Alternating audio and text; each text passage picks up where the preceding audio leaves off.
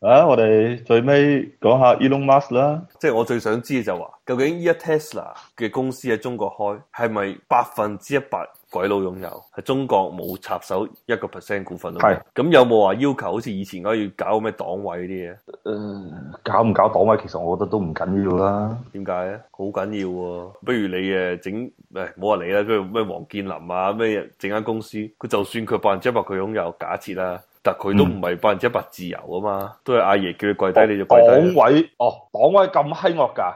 咁黨委做咩？你話佢知，就同政委一樣啫嘛。軍隊係你軍長擁有，但我有人要政委喺後邊攞支槍指住你啊嘛。啊！我真係唔知喎，我一路以為政委淨係黨委，淨係一份工嚟嘅啫喎，係阿爺叻水嘅啫唔喎，係咁，你話嗰啲市長同埋嗰個咩市委書記嘅關係咩？邊個惡啲？你話係市委書記惡啦，咁你話你軍長同我政委邊個惡啲啊？咁肯定政委惡啦。唔係軍長，你可以指揮軍隊係冇錯嘅，但政委可以一槍打爆你頭。我就唔好理解阿爺係純粹針對呢個新能源汽車市場咁樣開放俾佢啊，即係佢係一個特例啊，定係呢個成個新能源市場都係可以任佢開放？即係比如大眾嗰個成立一間完全嘅大眾電子車或者保時捷電子車咩都好，係咪就入嚟中國開百分之一百獨資咁樣去去設誒、廠？呃如果係新能源車嘅話，依家係目前嘅政策講係百分之百嘅。咁咪咯，咁任何人，寶馬、Benz 都可以咁講噶。咁嗯我要開個新嘅公司，就要寶馬新能源車、Benz 新能源車，係咪我就百分之一百全部領有晒晒？百分之百擁有㗎啦，係可以領晒。咁如果咁嘅話，咪個個都咁做咯。反正你之前都講㗎大家啦，睇好呢個市場啊嘛。你之前唔係話大家睇好咩？你唔係話冇？大家已經停咗汽油、柴油發動機嘅研發啦咩？但係依家現階段唔係咁玩噶嘛，依家你唔玩水啊，做呢樣嘢，因為基礎建設佢而家未跟上啊，主要係呢個係最關鍵。但係阿爺喺呢方面唔係好積極嘅咩？但係廣州依家其實係電動車係多咗好多嘅喎，係啊，周街都係比亞迪啊，講起新能源車啊呢啲嘢，誒、佢新能源車定義係咪好似 Tesla 要百分之一百係電動先叫新能源？上海就唔使百分之一百，廣州都唔使，廣州只要你係可以插電就就當你係新能源車，咁啊好容易，咁部部車都係新能源車，佢整個叉電嘅功能得咯。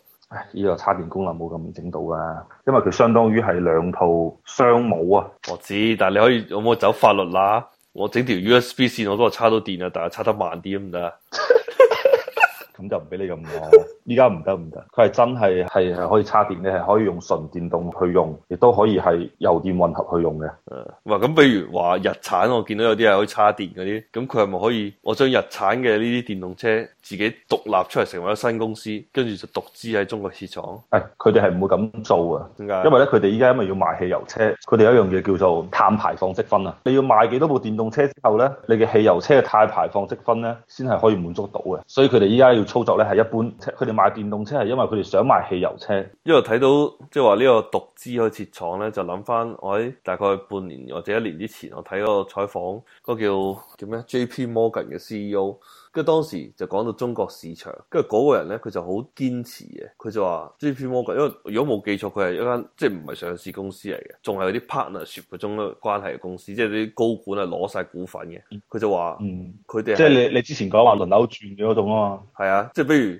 你一退休。走，你一走你就要翻係你晒要俾出嚟下一份，你俾下一個人係啊。但係當然嗰個人都出真金白銀買你啲股份啦。啊咁佢嘅講法咧，即係佢嘅態度啦，佢就話佢係唔會接受中國嗰種五十五十嘅玩法嘅，或者七十五五廿五佢都唔接受。即係阿爺上到廿五 percent 佢都唔接受。佢話嗯為咗我可以更加好服務你中國，你就要百分之一百俾我擁有。佢話如果你唔一日唔開放百分之一百，我就唔會入中國呢個市場。但係只要你一肯開放。我就會帶俾你最好嘅 financial service，所以佢哋企得好硬，我自己你話一年 J.P. Morgan 係啊，因為中國就咁玩，當時一年之前就話仲係唔知五十五十嗯定係可以四啊幾六十幾咁，我搞唔清楚。總之係一定要合資嘅。咁佢話只要你一日即嗯係銀行業唔啊嘛係，佢講嘅投資銀行嗰啲嚟㗎啦。佢就話只要你一日唔去開放呢樣嘢，我就一日就唔會入中國嘅市場。無論你即係講到市場幾吸引都好，佢都唔會入嚟。嗯即係我相信佢係代表咗一大部分鬼佬嗰啲，你可以當佢精英又好啊，或者即係專門啲吸血鬼啊咩都好，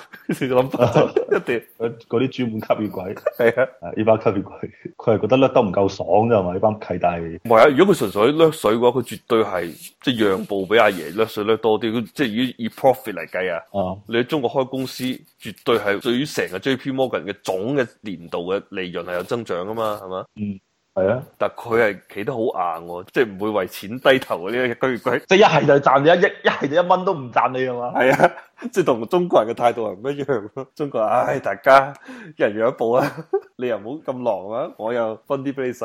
咁我我相信咧，即係中國喺 Elon Musk 或者 Tesla 呢單嘢度百分之一百讓步，可能佢即係 Tes 即嗯其係實佢 Elon 唔係 Musk 百分之百讓步，其實其實之前佢已經係公布咗咁嘅 policy 啊啦，就係針對咧你只要係呢一種類型嘅企業咧，佢係俾你百分之百開放嘅。佢係已經之前就已經講咗係呢一種玩法㗎啦。咁所以咧 Tesla 咧，只不過佢佢係舐咗第一啖糖水咯。啊，不過通常話咧，第一個食螃蟹嘅人都係冇乜着數啊，唔係喺中國第一個食螃蟹嘅係最着數嘅，喎，係咩？食完就走啊嘛！你唔好， 你千祈唔好沉迷，一沉迷就閪噶啦。你對住阿爺就係咁嘅，一定要及時收油，轉態走人。誒，你一旦沉迷咧，啊 b a n 就係你嘅下場噶啦。阿爺你就會係咁舐翻你水噶啦。我今日睇到另外一單新聞，就話呢個 SpaceX 裁員十個 percent 嘅人，跟住我睇網友評論，我都話我最中意睇網友評論噶嘛，嗰個高見噶嘛，佢話嗱你睇下，你睇 Elon Musk 呢頭咧就話去中國設廠，嗰頭因為佢話一共請六六千個人嘛，SpaceX 就炒六百個人啦，炒 ten percent 啊嘛，佢話咁嗰 ten percent 人去邊咧？咪就係嚟中國嗰度咯，咪就係技術轉讓咯，呢個咪真。即係講到似層層咁，即係話，唉嗱，你既然呢個讓步啦咁係真，係啊，我就俾 ten percent 嘅人才俾你， 幫你研究你啲太空技術嗰啲。我覺得唔會咯。喂，佢肯，美國佬都唔肯啦。你記得我之前同你講嗰樣嘢啊，即係話 NASA 發射啲咩泰坦星嗰啲，其實咧太空呢嗯呢家嘢咧係一種迄今為止佢都唔係一種好工業化嘅嘢嚟嘅，都仲有一個好土炮嘅，大家揼一揼一揼揼出一嚿嘢嗰種，哎掟上天空啦嘛，仲係一種嗰種咁嘅嘢，因為佢實在要使太多錢，所以 Elon Musk 即係起碼我幾年前睇佢講 SpaceX，即係佢創立嘅時候啦，佢邏輯好搞笑噶嘛，佢話誒。哎我哋邊個第一個上太空啊？蘇聯啊嘛，係嘛？咁肯定佢哋都有相同嘅技術啦。咁蘇聯咁窮，死窮鬼係咪？人哋均 GDP 都咁低，肯定好平噶啦。所以佢當時就去蘇聯度買一套呢啲咁嘅技術，買即係請一班咁蘇聯人出嚟搞，即係開始嘅時候啦。後嚟依家係點我就唔知啦。啊後尾先知道原來佢哋玩啲嘢咁閪原始啊嘛。唔係，我想講即係其實咧，我相信佢哋即使話啊，我哋發射火箭上去啊，又可以回收火箭，又呢樣嗰樣，又發射衛星上去，但係嗰啲應該都唔係啲真係因為認真高深嘅技術嚟嘅，因為有種講法啦，即係話我哋成日都話我哋啊，我哋發動機唔掂呢樣唔掂，其實可能我都唔止發動機，我估中國波箱都唔掂啦，係嘛？中國有冇可以生產自己嘅波箱出嚟啊高質梗係唔量嘅？得啦，波箱係最閪難嘅，係啊，咁點解唔得波箱就難喺個發動機啊。咁嗱，你話波箱放幾都唔得唔。係佢唔得嘅原因，其實唔係話我哋冇辦法抄，其實我哋係有能力去抄嘅。關鍵咧，我哋繞一個咧，我哋繞唔開專利，嗯，呢個第一。第二咧就係咧，佢成日講就係話，誒，即係講得好似好高深，就係要調教調教。好似我哋就我哋設計出嚟嘅啲波箱咧，就唔夠醒目咯，嗯，即係唔似好似你之前話保時捷嗰台咩雙離合波箱咁樣，佢就好聰明嘅，但係我哋嘅波箱咧就唔聰明咯。我相信咧，即係唔單止呢樣嘢嘅，好多人就話，即係即使你俾咗圖紙俾你，但係你生產唔出嚟，就因為你材料又過唔到關啊，工藝又過唔到關，呢樣樣過唔到關。咁同一道理，呢個係一個原因。你啱先講到工業產品，因為工業產品其實佢好閪複雜，佢係細到你一個螺絲、你一塊鋼板，你都要達到嗰個標準，嗯你個產品先可以穩定嘅。即係好似佢之前講話勞斯萊斯佢哋嘅發動機啊，即係你講飛機嗰啲定汽車啊？誒，梗係講緊飛機嗰啲啦。即係我將圖紙俾晒你啦，其實你都係你生產唔出嚟，因為你冇辦法做到咁高精度嘅螺旋槳個槳片啊。嗯而家第二咧就你啱先講嘅材料技術，即係中國嘅材料技術咧係唔掂嘅。嗯，即係可能你，即係你喺咁高嘅一個工作強度底下咧，你啲嘢咧就唔襟玩嘅啦會。咁咪就我之前同你講嗰個邏輯咯，美國嘅戰鬥機同埋蘇聯嘅戰鬥機，雖然你嘅生產成本係平啲，每部機賣得平啲，但係你個壽命係短啲嘅，每一次大修嘅飛行距離又短啲，即係短好多啦嘛，短短一半啦，至起碼。係啊，咁中國嗰啲應該又喺蘇聯基礎上再短多一半啦，差唔多係咁啦。啊哦，咁又未必，因為咧中國嘅工業能力咧，其實應該係唔會差過蘇聯嘅。依家重工業喎、梗係啦啊飛機喎、咁樣係。起碼我哋有吉利係嘛，唔係我頭先俄講羅啦，斯啲係車邊度？戰鬥機嘅發動機喎，嗰啲咩蘇三咁嗰啲。所以其實依家喺工業能力上邊咧，我覺得我哋國家咧就應該唔會柒過蘇聯嘅，唔係唔會柒過老大哥嘅，但係可能喺設計能力上邊咧，仲係柒過老大哥咯會。咁究竟 Tesla 喺中國開廠，究竟部車賣平幾多？同而家比， 同樣買部咩 Model S 或者 Model X 或者 Model Three，唔係啊，佢哋講嗰部 Model Three 好似好閪勁㗎，可以賣到淨係三十萬咋。啊卅萬咁啊，差唔多平一半。佢依因家為賣嗰部緊，車仲要好閪勁咯。唔係嗰部車係好勁嘅，除咗樣衰之外，即係內飾醜之外，冇咩缺點啊嘛。係啊，嗰部車話可以跑六百公里喎。佢唔單止呢樣嘢，佢其實係可以自動駕駛啊嘛，即係喺美國啦、中國唔知係得唔啊得？，自動駕駛邊度都得，呢個同你嘅技術係冇關嘅。但係你話佢佢可唔可以，即係從法律上面嚟講，俾唔俾呢個自動駕駛係一個問題啫。唔一定喎，嗰套軟件唔一定適用你個地區喎。得冇問題，反正見人就停啫嘛。係啊，但係問題如果中國咁樣，你見人就停咗，你唔使開咯， 要攝位嗰呢個時 呢個時候你就 shift 翻你嘅人工模式咪得咯，呢啲好簡單嘅啫嘛。唔係咁好似你我咁樣係嘛？你應該係咁要喺條喇叭過個斑馬線㗎嘛。就係咯，即係如果你要適應廣州或者你話順德咩都好嘅環境，就應該自動撳喇叭，自動係咁捐嚟捐去。